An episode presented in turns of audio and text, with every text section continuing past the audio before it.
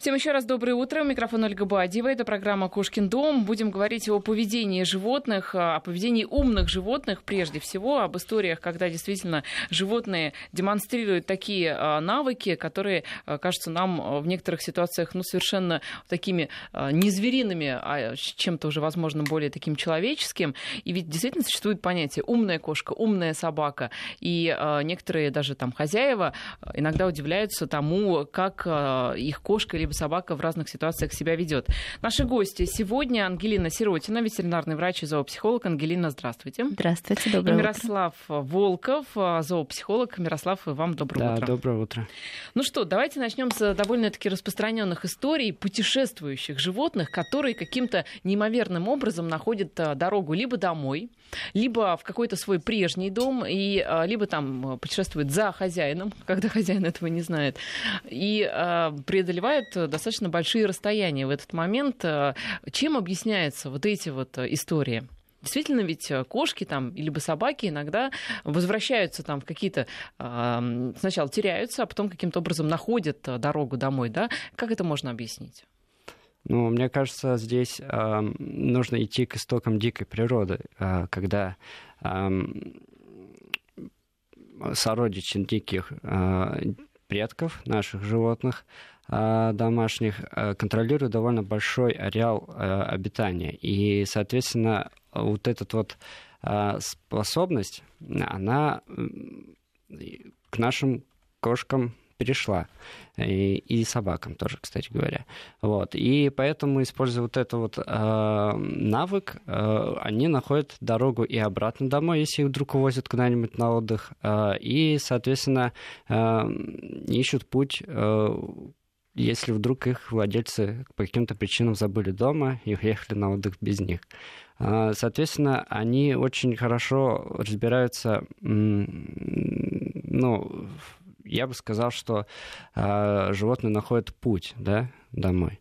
Вот. А за счет того, что они запоминают, может быть, какие-то запахи, звуки и прочие ориентиры, соответственно, они э, по ним а, находят дорогу домой.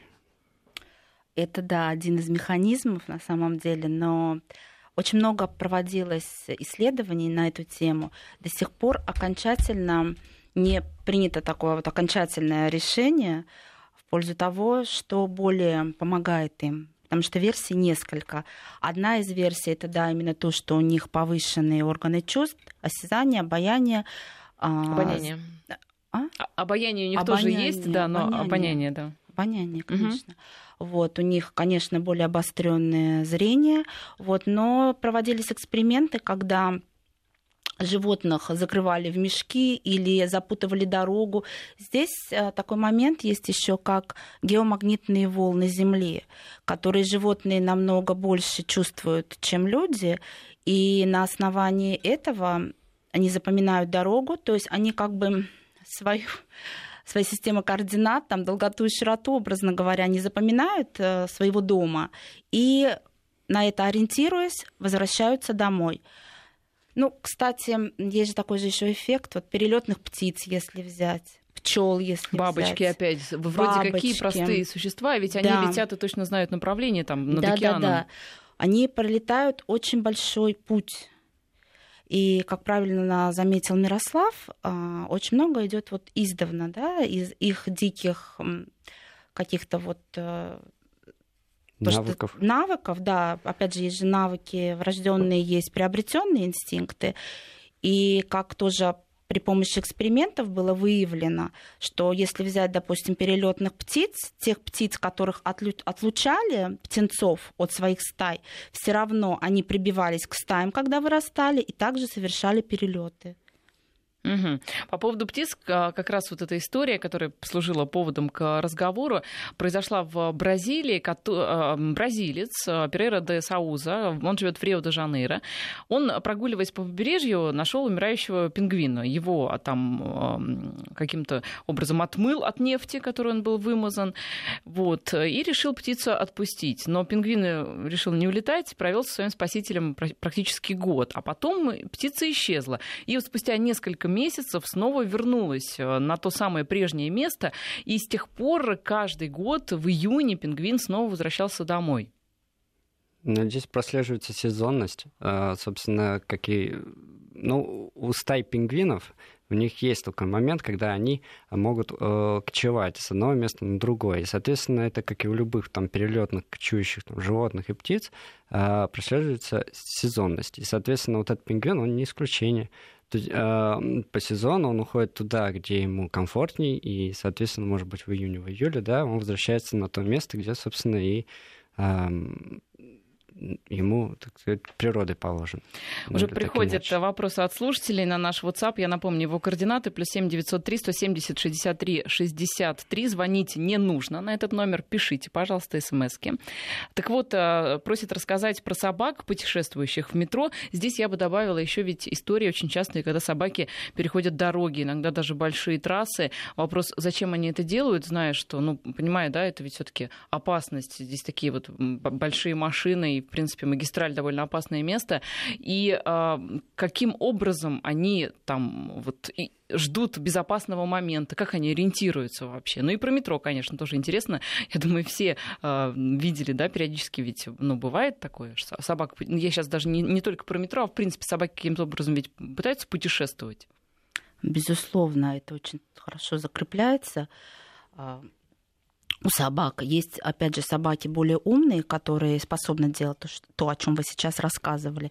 А есть собаки, ну, очень странно себя ведущие, да, которые накидаются на машины, которые абсолютно ведут себя небезопасно для них самих. Вот. А есть собаки такие, которые реально путешествуют в метро до определенной станции, где их кормят, возвращаются обратно, там, где, допустим, они могут ночевать спокойно, где их никто не беспокоит. И таких собак действительно люди знают, люди приветствуют и как-то запоминают. Это все равно такой, знаете, рефлекс, который четко, даже если взять собаку Павлова, это все построено на рефлексах, согласны? Вот. То есть собака четко знает, где ее кормят, где ее не обижают, и этот путь, он просто вот складывается у нее. Она, в общем-то, это не может быть, что она сегодня едет на одну станцию, э, завтра она едет на другую, у нее четкий путь такой вот уже намечен женщиной. Как она все-таки понимает, где выходить, на какой станции? Она понимает речь, когда объявляют? Считает э, остановки? Ну, этот механизм, да, может быть, где-то временной откладывается в голове, где-то звуковой. Естественно, какие-то сигналы, какие-то сигналы собаки помогают э, именно Нет. продвигаться по определенному пути, который она запоминает, потому что у нее было закреплено, именно там хорошо кормят. Угу. Не, на самом деле это все правильно. Считается, что у животных вообще вся рассудочная деятельность ограничивается а, сочетанием условных и безусловных рефлексов. Ну, по крайней мере, раньше так считалось. Однако нельзя исключать, что у животных есть такое понятие, как э, мышление, интеллект и так далее. А вообще, вот мне кажется, что местные московские собаки, э, вот эта вот небольшая, скажем так, популяция, это новая эволюционная ступень у них. Причем 那 эволюционно качественно новые э, мозги у них, если можно так выразиться. А, потому что они делают практически то же самое, что и мы, да, то есть э, очень часто мы наблюдаем, когда собака, предположим, спит в метро, потом э, на нужной ей станции просыпается, резко и выходит, ровно точно так же, как и мы. Какие у нее там дела, что ей там нужно, это уже, ну, если только за ней следить. Может быть, да, может быть, там кормежка, может быть, э, место отдыха, может быть, еще что-то. И вот этот вот маршрут, э, причем э, часто собаки переходят, э, скажем, дорогу именно на зеленый свет. Да, и причем они это делают с такой педантичностью, которой ну, некоторым людям бы вот, привить такое поведение. И я бы не сказал, что это для них опасно. Да? Те собаки, которые не научились жизни в городе, они долго и не живут. Поэтому тут можно сказать, что действительно происходит какое-то обучение э, животным, у животных э, именно в городской среде. То есть они приспосабливаются. То, э, те собаки, которые, э, ну и вообще и кошки, и другие бродячие животные, э, которые не приспособлены, они естественным образом отсеиваются. И вот самые сообразительные, самые наблюдательные, которые замечают, что, предположим, вот верхний красный кружок, да, машины едут, значит, надо постоять, потому что есть опасность для жизни. А вот нижний кружок, зеленый, на светофоре, машины все останавливаются, их пропускают, значит, можно идти. Но ведь, по сути, люди рассуждают точно так же. Зеленый кружок значит, и красный кружок. Да, да, да. И только вот почему-то не всегда люди это слушаются. Они, а у собак я очень часто наблюдал, когда не только одна, а стая там, из трех-четырех особей именно такому поведению.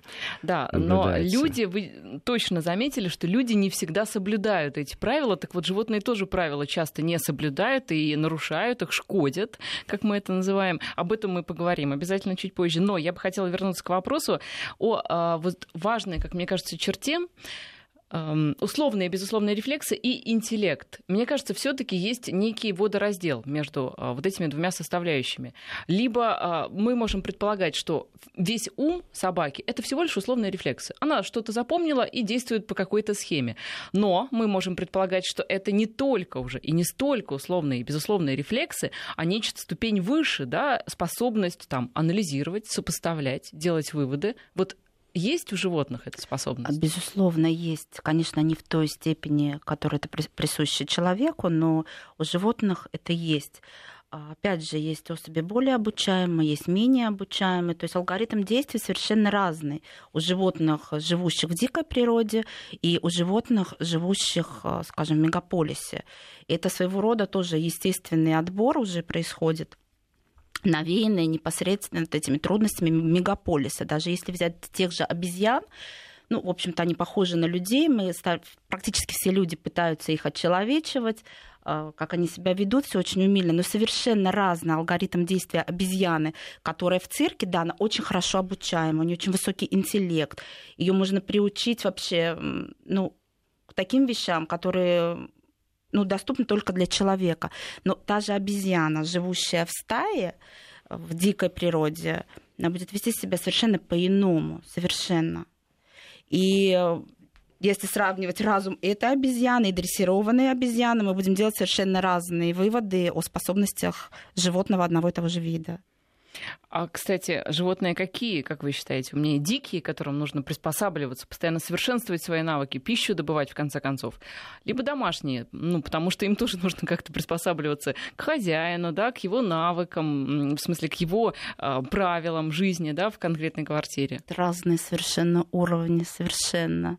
Ну, я бы сказал, ум это понятие растяжимое. Предположим, что вообще животные, чем отличается да, набор условно, э, условных и безусловных рефлексов и сам э, ум, да, интеллект, скажем так. Хотя интеллект тоже понятие комплексное, и туда вот как раз вот эта дрессировка, вот эти понятия условных рефлексов входят. Но, предположим, э, животное, оно должно решать э, задачи не путем проб и ошибок. То есть есть поставленная задача, оно должно методом, скажем так, логического сопоставления да, решить тот или иной вопрос. В данном случае, э, что дикие, что домашние животные, они на это способны. Но мне кажется, что у домашних животных э, этот навык более развит.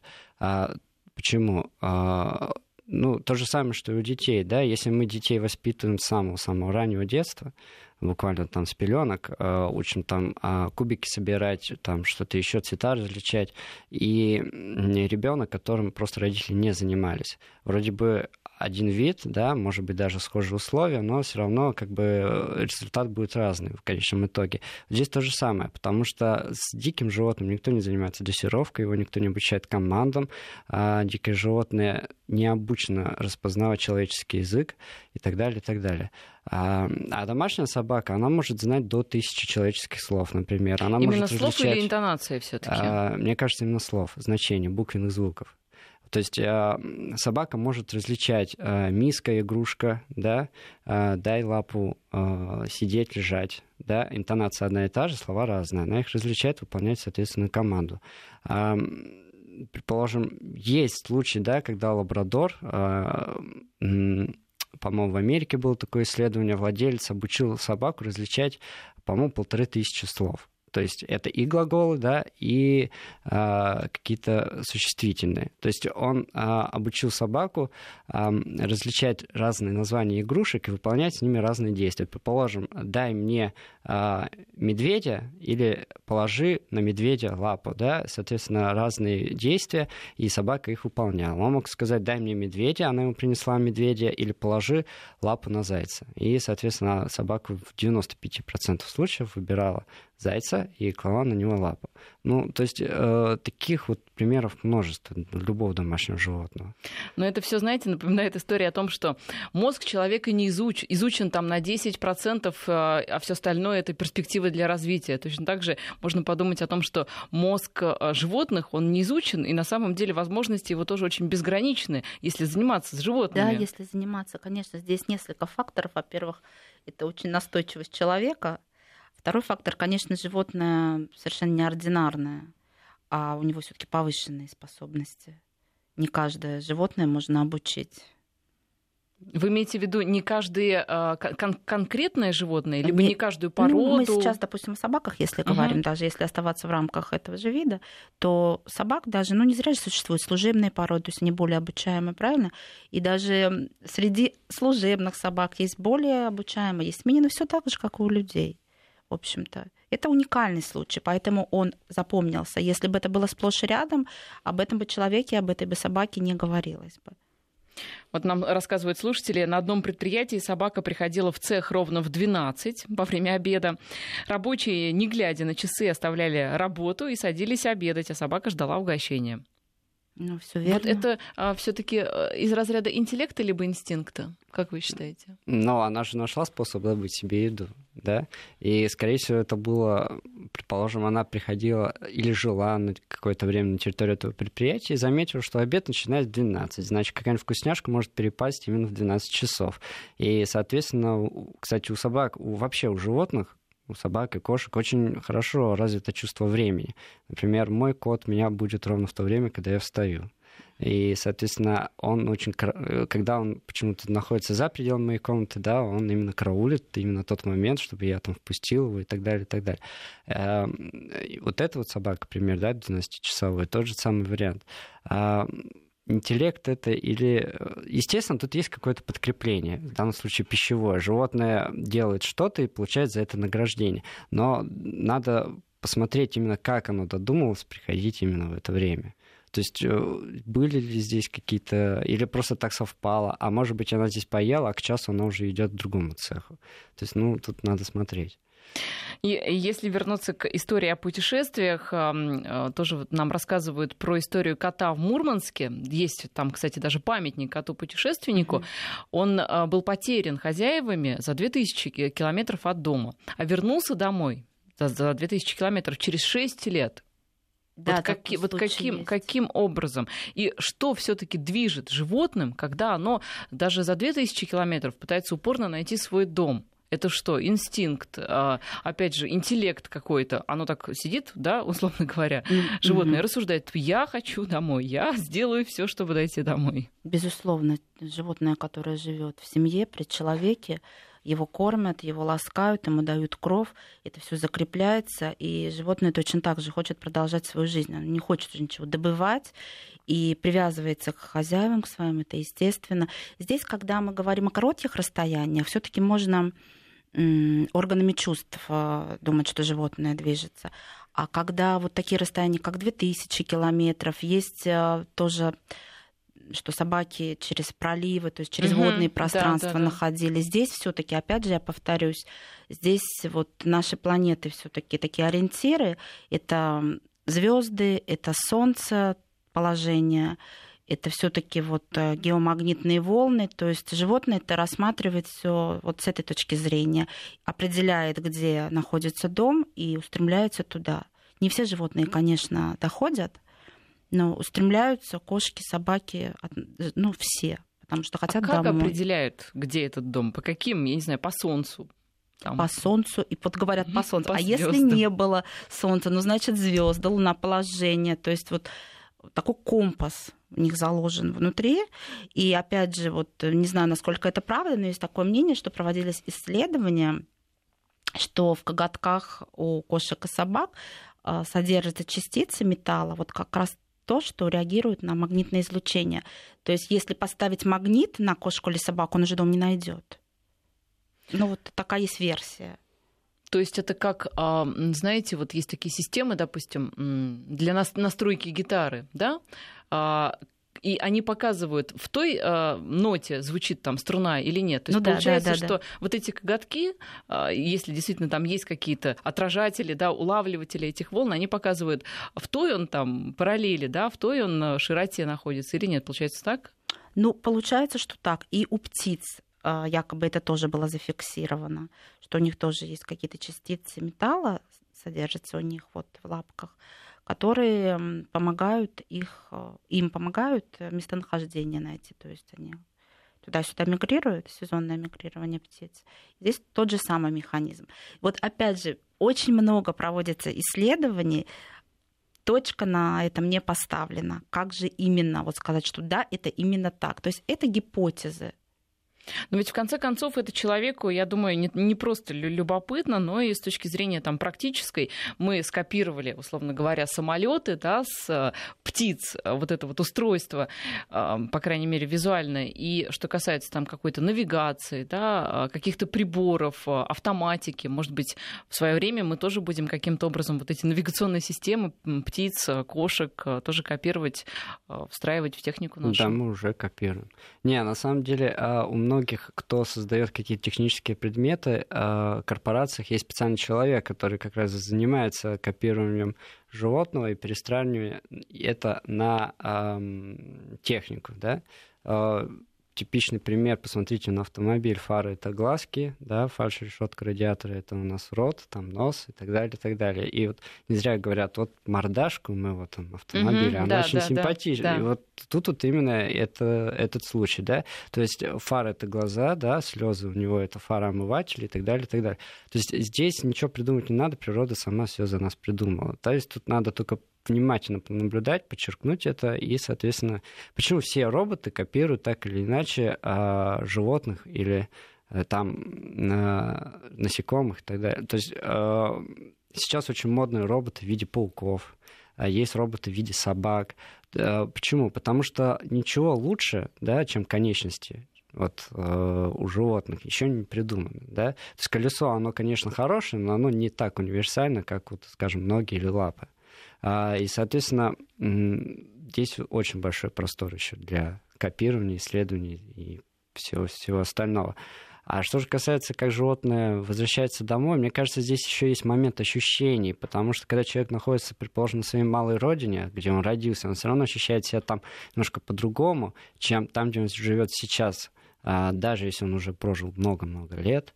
А, на своей малой родине, там определенный воздух, запахи, определенные ощущения, может быть, а, какое-то давление атмосферное и так далее, и так далее. Это все, вот этот комплекс вот этих воздействий, они а, нашими органами чувств воспринимаются. И мне кажется, животные этим тоже активно пользуются, и методом проб и ошибок как тот, наверное, кот из Мурманска, да, сел на этот поезд, он куда-то его не туда повез, он пересел там на автобус, может быть, здесь его как-то подобрали, он сам своими лапами дошел и так далее. Но в течение шести лет, я думаю, что 2000 километров, ну, герой, да. По поводу копирования животных, интересно, вот скопировали ли с самого быстрого животного в мире, гепарда, я имею в виду, что-нибудь касательно как раз вот э, быстроты, э, не знаю, там, может быть, машин, либо еще чего-то. Ведь за 3 секунды 112 километров в час, да? Очень большая скорость. Я слышал о многих роботах. Может быть, взяли и у гепарда что-то. Но у гепарда в чем уникальность? У него идеальное тело в плане а, обтекаемости воздуха, и у него идеально настроены мышцы идеальный каркас. И, соответственно, если мы посмотрим на гепарда, мы никогда не найдем а, вообще такую кошку дикую а, с лишним весом. То есть тут все очень параллельно. И, соответственно, а, тут надо смотреть и физиологию, да, начиная с содержания сахара в крови прочее, прочее, когда он начинает охотиться. Потому что, скажем, на полный желудок вы не разгоните до таких скоростей. А, вот, вот это все, оно, естественно, изучается и, естественно, каким-то образом копируется. Ну, каким образом? Это мышцы у животных, они а, сейчас абсолютно копируется в роботах. То есть э, роль мышц выполняют а, разные механизмы, которые вот сокращают или давят на, собственно, вот эту вот роболапку, да, и, соответственно, вот эти вот моменты, они абсолютно один в один переносятся, только если здесь это белок, то здесь это металл. А, соответственно, очень-очень много исследований а, на тему того, как сделать идеальный протез, предположим, человеческой руки. Здесь абсолютно то же самое. То есть э, усилия, датчики, которые воспринимают движение, э, шероховатость, а, объем, давление, силу и так далее, это все копируется именно с точки зрения того, чтобы сделать как можно более такой Совершенные что-то. Совершенные, да. Я напоминаю, что в студии у нас Мирослав Волков, зоопсихолог, и Ангелина Сиротина, ветеринарный врач и также зоопсихолог. У нас сейчас новости и продолжим. Да, мы сейчас уже возвращаемся в эфир. Э, разговоры а, будем, а, будем говорить а, подробнее о различных проявлениях интеллекта у животных. Обязательно поговорим, как я и обещала, про животных, которые шкодят и озоруют. Но вот вы знаете, нам говорят, что история про собаку, которая различала слова, это было бордер-колли. А это, кстати, говорят, одна из самых умных вообще собак. Одна из самых умных пород. Но ум пород это настолько вот я к этому отношусь скептически в плане того, что вот мой любимый пример это сравнение немецкой овчарки и кавказской овчарки, да. Эм, эти две породы, они созданы для абсолютно различных вещей. Это то же самое, что сказать, кто умнее, скажем, художник или математик, или кандидат биологических наук, или кандидат экономических наук. То есть э, есть э, совершенно разные цели, и, соответственно, есть совершенно разные задачи, которые нужно выполнять. А немецкая овчарка, она идеальна, если вы хотите идеально послушную собаку, если вы хотите, чтобы она выполняла там с пол вашего взгляда какие-то команды, э, задания и прочее. То есть она прям ждет этого. А кавказская овчарка, она собака в себе. То есть э, она заточена на то, чтобы выполнять какие-то глобальные задачи без э, участия хозяина. То есть представьте себе, да, огромное стадо овец, и собака, она должна за ними всеми усмотреть. Предположим, э, три кавказские овчарки на 300 овец, да, и только один пастух. Если там пастух будет э, отдавать команду каждой собаке, собаке, да, то там в КЦ в конечном итоге овец-то и не останется совсем. А, то есть собака, она э, понимает задачу и выполняет по защите, охране, направлению этого стада. И, соответственно, скажем так, насколько мне известно, немецкая овчарка, ну, вряд ли таким малым количеством справится э, с этим, хотя здесь тоже вопрос. А немецкая овчарка, она лучше, да, служит в войсках, предположим, да, у, в полиции. То есть а, ей нужно дать команду, и она эту задачу быстро выполнит. По поводу Она полиции, вот обуч... все-таки, когда встречаешь там, либо в метро иногда едут сотрудники полиции с собаками, когда встречаешь, э, видишь вот этих собак, поражаешься все-таки, насколько это вот именно обученные животные, насколько они послушны, насколько это вот именно интеллигентные, даже не побоюсь этого слова, воспитанные собаки, настолько они ведут себя там, а, они, во-первых, социально адаптированные абсолютно, да, они не реагируют э, на людей, они спокойно смотрят смотрят там по сторонам. Насколько все-таки это воспитанные собаки? Ведь все потому, что с ними работают, воспитывают. Да, вот правильно Мирослав за, заметил, я с ним полностью согласна, что это непосредственно зависит от породы, от назначения породы. Вот он рассмотрел две породы, я хочу добавить, что, допустим, если взять норные породы, то есть такие как таксы, это абсолютно непослушная собака, именно в силу того, что она должна сама принимать решения, потому что она в норе, она должна двигаться своими инстинктами, своими непосредственная задача должна выполняться сама. Поэтому эта собака тяжело поддается тренировке. Охотничьи, наверное, тоже так же, да? Ну, охотничьи, опять же, тоже вот говорят, почему кокеры не мы, что ли? Конечно, они не мы, это нормально, потому что они идут на дичь, если собака начнет лаять, она их всех только распугает. То есть нужно понимать назначение собаки. Безусловно, все собаки умные. Вот собака, которая много лает, сразу вспоминаются маленькие собачки, либо чихуахуа. Ну, это просто вот... звоночки. Есть собаки охраны, которые тоже лают. Достаточно их просто голоса, и все. Там уже нападать не нужно защищать, все, достаточно голоса. Маленьких собак это скорее вопрос воспитания, да, проблем да, в поведении. Да, чем... да, да. Породные особенности. Из Новосибирска нам пишут, собаки разговаривают друг с другом телепатически, а гавкают для подтверждения своих мыслей. Вы согласны с такой трактовкой? Отчасти, конечно, так. Сказочная, да, немножко такая история. Но телепатия, не знаю, оно не доказано. Я бы сказал, что собаки, они общаются языком тела, и порой мы просто не замечаем таких мелких-мелких сигналов, которые собака, любая другая у другого животного заметит. А, там глаз подмигнул или чуть-чуть голова дернула в сторону. Все это собаки замечают, и, соответственно, на их языке это что-то значит, и это очень много важно. А, очень часто проблема с животными заключается в том, что человек, он не обучен замечать, даже когда уже собака, ну, говорит с точки зрения собаки, что вот уже все, пора, давай там, или так или иначе, э, человек это он проецирует это на другого человека, да, и вот, например, там, когда собака что-то просится или это, он думает, что она хочет поиграться, а на самом деле собака хочет там в туалет. Вот, и, соответственно, возникают разные проблемы. И, соответственно, то, что мы воспринимаем как телепатия, на самом деле это вот маленькие-маленькие сигналы, которые между животными хорошо читаются и воспринимаются. А мы просто их не замечаем. А, Еще да. одна история от слушателя. Ехали, ехали с а, товарищем на «Газели», остановились на светофоре. На бордюре сидела ворона, а рядом на дороге лежал грецкий орех. Она взяла клювом орех и передвинула его на 20 сантиметров ближе к колесу. Села на бордюр и выразительно на нас посмотрела. Но вороны тоже, говорят, очень умные животные. Очень умные вороны животные вообще. У птиц тоже очень высокий интеллект, хотя есть такая поговорка, что глупая как курица, да? Да, да. То есть этим подчеркивается, что курица куриные совершенно... мозги кури... еще, да, да. Куриные мозги, точно, да. Якобы животные, ну, птицы, они полностью у них отсутствует мыслительный процесс. На самом деле птицы очень умные очень. И, конечно же, ну, во-первых, рефлекс-то он у каждого животного. А единожды увидев ворона, что колесо может разбить орех, в следующий раз, конечно, это сделает специально. Угу. Но мне кажется, здесь нет, не то чтобы она это увидела. А, просто это вот именно решать задачу не методом проб и ошибок. А, ворона заметила, да, что тяжелый предмет может раздавить более легкий или более хрупкий предмет, и, соответственно, она этим пользуется. Вообще вороны и домашние попугаи, они входят в десятку самых разумных животных в мире. Еще вопрос. Скажите, пожалуйста, зачем кошки уходят из дома умирать? Такой есть момент, что кошка стремится от хозяев, когда приходит момент смерти. Ну, вообще, если уходит кошка, она может уйти в разном возрасте.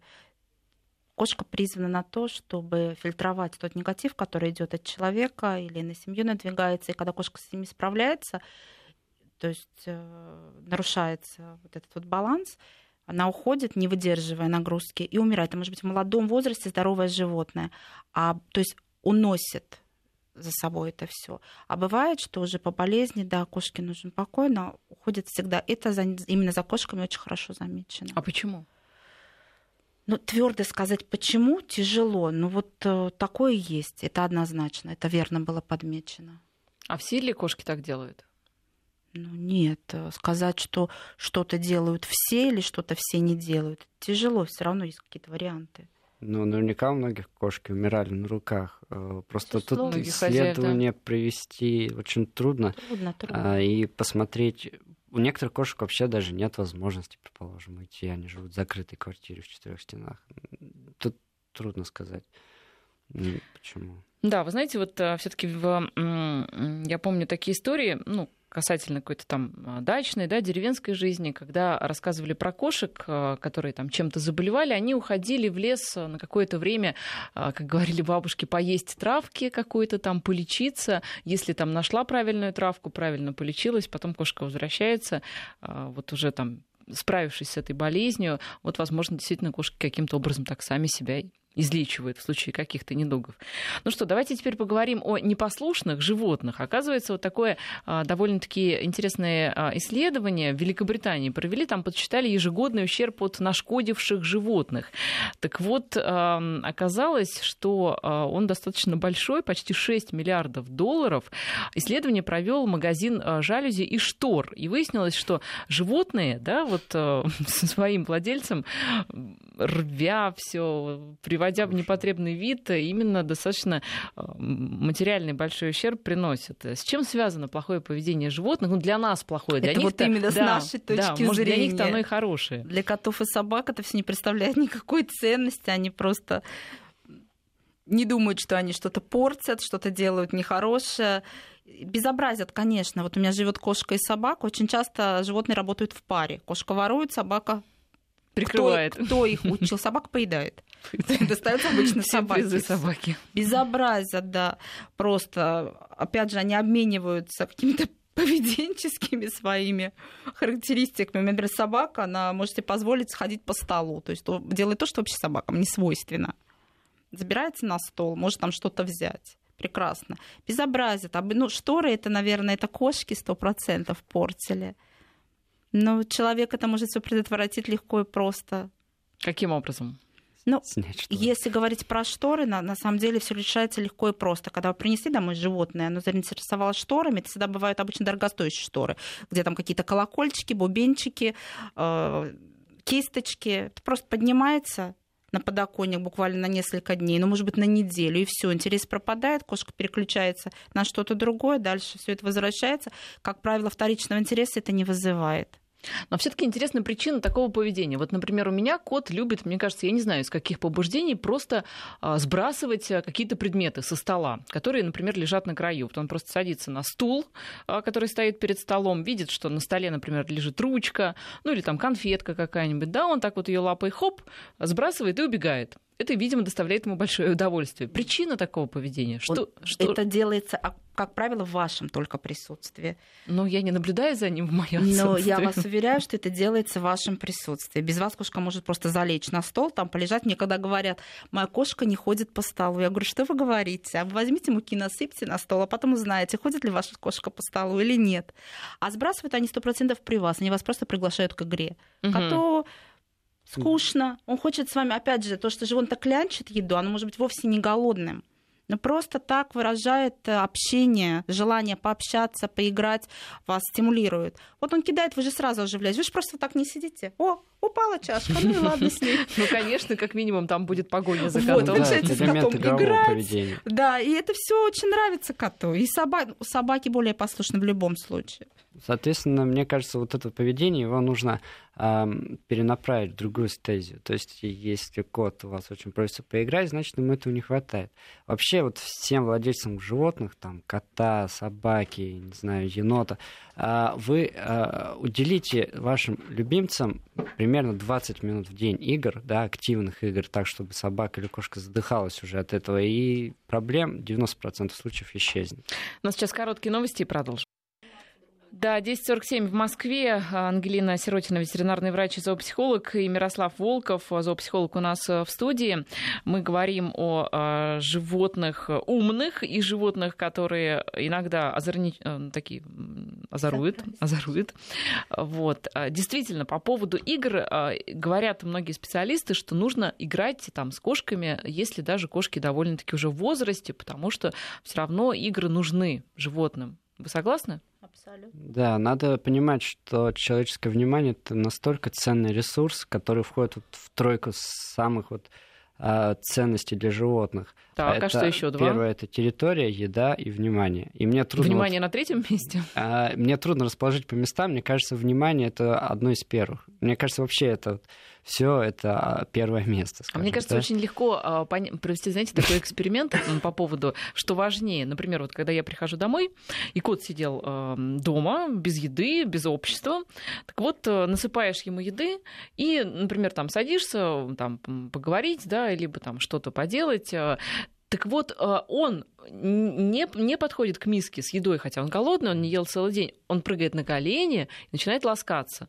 То есть я делаю вывод, что для него общение, оно первоочередное. То есть пять минут общения ему достаточно, затем он идет покушать. Да, возможно, такое. А возможно, что он уже знает, что в чашке еда есть. И мне она кажется, никуда не денется. Она уже никуда не денется. Мне кажется, Поближе к микрофону, пожалуйста. Мне кажется, по поводу кормления однозначно это номер один для них питание однозначно. Возможно, на втором месте это будет общение, потому что это все-таки такой вот инстинкт основной. Вот нас спрашивают, понимают ли кошки и коты, а, что это твой отец, это твоя там кошка, твоя мать, то есть есть ли у них понятие родства? Нет, конечно. Нету, да? Конечно, При всем интеллекте нет. такого, в общем-то, кровных связей они не чувствуют. Вот странно, да? У них есть иерархия возрастная, то есть разный гормональный статус. Но понимать там это... В смысле, вы спрашиваете на предмет этики?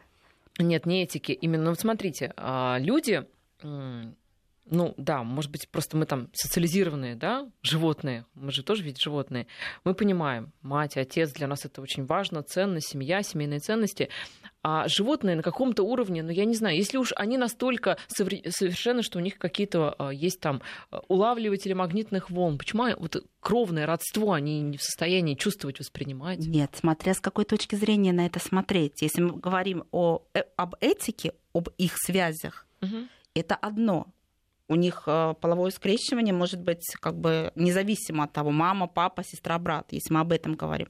Если мы говорим об их стаях, прайдах и так далее, конечно, это ценно для них, безусловно. То есть они четко понимают. Но, но это этом... опять же отношение именно иерархии, как вот на работе, да, начальник подчиненный, но не отношение семьи, а, там старшие члены семьи почитаемы просто в силу того, что это там ну, старшие члены семьи. Каких животных? А, во многих стайных животных, например, самый известный пример у волков, да, вот самый а, пожилой, да, член прайда, он очень уважаемый, да, и не всегда даже может быть э, приносить какую-то пользу стае в виде охоты, но тем не менее. Э, то есть пожилые животные у них защищаются точно так же, как и младенец. То есть э, стратегия защиты при нападении такова, что в, э, снаружи круга да, обороны стоят молодые животные, что, кстати, самки и самцы, а в центре стоят молодняк и пожилые животные. Кстати, у слонов именно точно такая же. Э, это.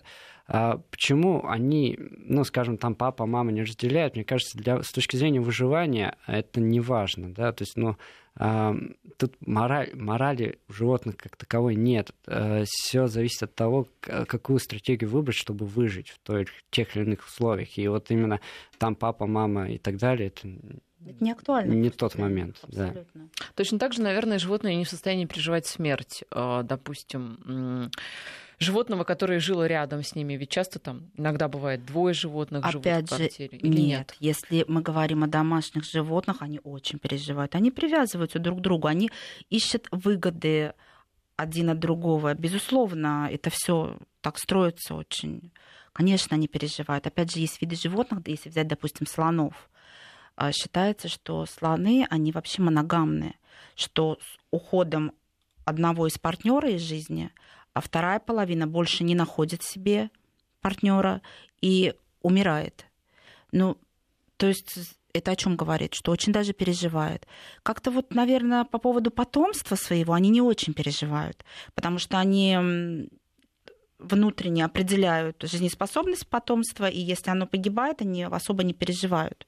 Если здоровое потомство насильственно рано отобрать, здесь, конечно, кошка очень переживает. Кошка ли, собака ли. То есть это все заложено у них вот прям вот в инстинкте. Но, с другой стороны, они с удовольствием сидят чужого щенка. Да, да, это тоже есть. И кот это может съесть морали, коту. Да, это, не к мор... это не к морали. Здесь они другими совершенно механизмами все это у них движется, нежели мы же оцениваем со своей позиции. Правильно, мы будем вытягивать там ребенка инвалида, самого такого слабого ребенка. Это нормально, естественно.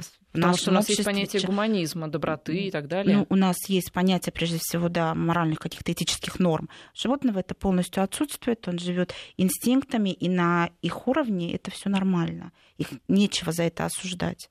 Но, с другой стороны, если бы позже вы были на необитаемом острове, если откинуть все моменты, да, и у вас есть выбор спасти э, ребенка, который, предположим, там э, глубокий инвалид, и вряд ли он дотянет, или здорового ребенка. То есть тут как бы э, вопрос именно с точки зрения выживания, выживания именно популяции в этом смысле, а не конкретно личности.